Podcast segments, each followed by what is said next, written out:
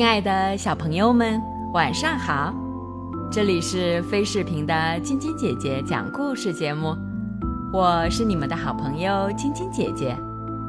今天要给你们讲的故事是《菲菲猎狐记》。派老头和他的小猫菲菲住在村子里的一幢小木屋里，他们有一个鸡窝。里面养着一群鸡。有一天，邻居古大爷来访了，他肩上背着杆猎枪，手里牵着只很凶的猎狗。派老头儿，狐狸来过你这里吗？一见面，顾大爷就高声嚷嚷起来：“没有啊，我没见到过什么狐狸呀。”派老头回答：“嗯，等你见到狐狸就晚了。那是个偷鸡贼，我见到他非干掉他不可。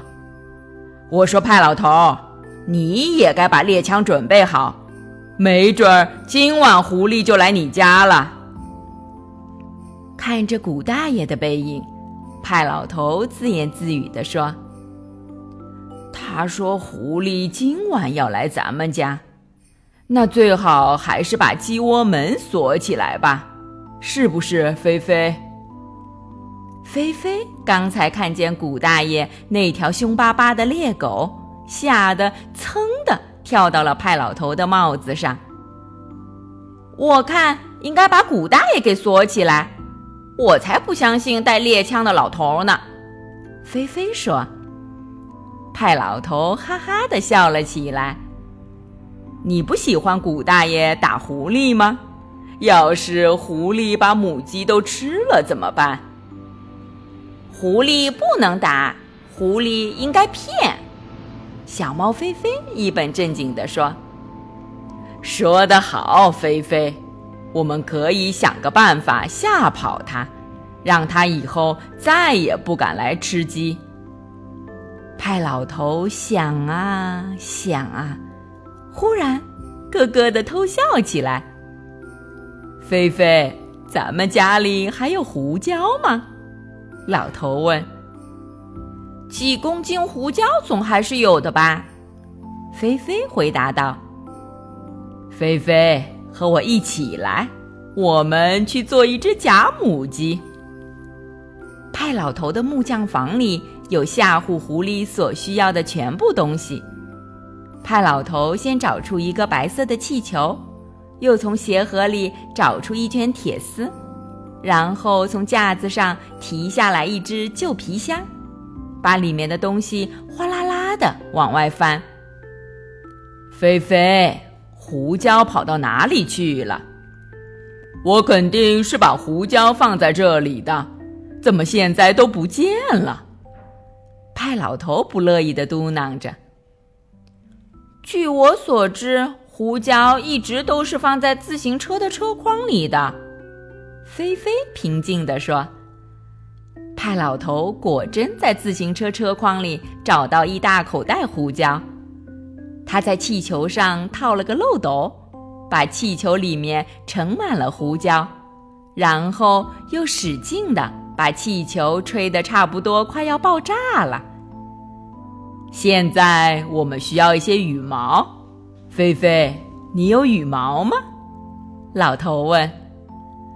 我是一只猫，我怎么会有羽毛呢？找白兰小姐去。白兰小姐是母鸡中的大姐大，她总是坐在鸡窝和木匠房中间的栅栏上。白兰小姐，我们需要一些羽毛来把狐狸吓跑。为了你们的安全，请贡献一点羽毛吧。派老头礼貌地向母鸡白兰请求着。白兰抖了抖身上的羽毛，转身回了鸡窝，和一群母鸡叽叽喳喳地商量起来。派老头在吹鼓了的气球周围绕铁丝。一会儿，鸡的脖子和脚也成型了。终于，白兰小姐提着一口袋羽毛从鸡窝里走出来了。用完了记得还给我们。”白兰小姐认真的说。老头和菲菲把鸡毛一片片的贴到气球上，这只气球母鸡看起来和真的一模一样呢。好漂亮的母鸡，我们拿它做什么呢？小猫问。这是我们为狐狸准备的晚餐，派老头得意地说。今天晚上狐狸来到咱家院子的时候。就会看到这只气球母鸡，它一定会扑上去一口咬住。这时候，气球啪的一声爆了，狐狸的鼻子和嘴里吸的全是胡椒。估计狐狸这辈子都不想再看见一只鸡了。哗啦啦啦，母鸡们一起为派老头鼓掌。小猫。骄傲地站在派老头身边。派老头和小猫把气球母鸡放到院子当中，他俩站在一边欣赏着。多好看的鸡呀！菲菲说：“不过光这样就够了吗？要不要顺便来点鞭炮，让狐狸明白它有多不受欢迎？”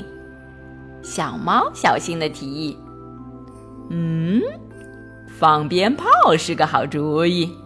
万一这是只理解力差的狐狸呢？我们需要加强效果来让它明白。派老头和小猫回到木匠房，老头又开始翻箱倒柜的找鞭炮。鞭炮哪里去了？昨天我还在这些放颜料的盒子里看到鞭炮了呢。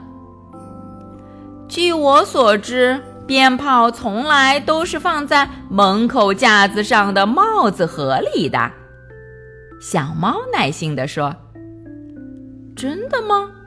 派老头嘟囔着打开帽子盒，鞭炮果真就在里面。他抓出一大把各种各样的鞭炮，还有导火索，塞进自己的口袋里。派老头和菲菲回到院子里。在院子所有的角落里都放上了鞭炮。派老头用一根导火索把鞭炮连起来，将导火索牵到卧室里。好了，这足够把一只狐狸吓得以后永远不敢吃鸡了。派老头满意的说：“等我们听到气球母鸡的爆炸声，就点燃导火索。”鞭炮就会响起来，这样大的动静，要是不能把狐狸吓坏的话，那我可不知道这是只什么狐狸了。小猫看着放在地上的导火索，过了一会儿，开口了：“我可听说狐狸有时候是很笨的，我真担心，就是放鞭炮，它也不明白。不如……”咱们再给狐狸闹闹鬼，彻底把它吓回去。小猫，你又出鬼主意了，我看这足够了。派老头虽然这么说，可他既觉得闹鬼的主意很有趣。那么，故事接下来又会是怎样发展的呢？明天继续来听晶晶姐姐讲故事吧。喜欢晶晶姐姐讲故事节目的朋友们，可以关注微信公众号“飞视频”，收看我们每天为小朋友们精心准备的视频节目。也可以通过喜马拉雅收听晶晶姐姐讲故事电台广播。宝贝们的家长可以将小朋友的生日、姓名和所在城市等信息，通过飞视频微信公众号发送给我们，我们会在宝贝生日当天。送上我们的生日祝福哦！好了，小朋友们，祝你们做个好梦，晚安。小点点也祝你做个好梦，晚安。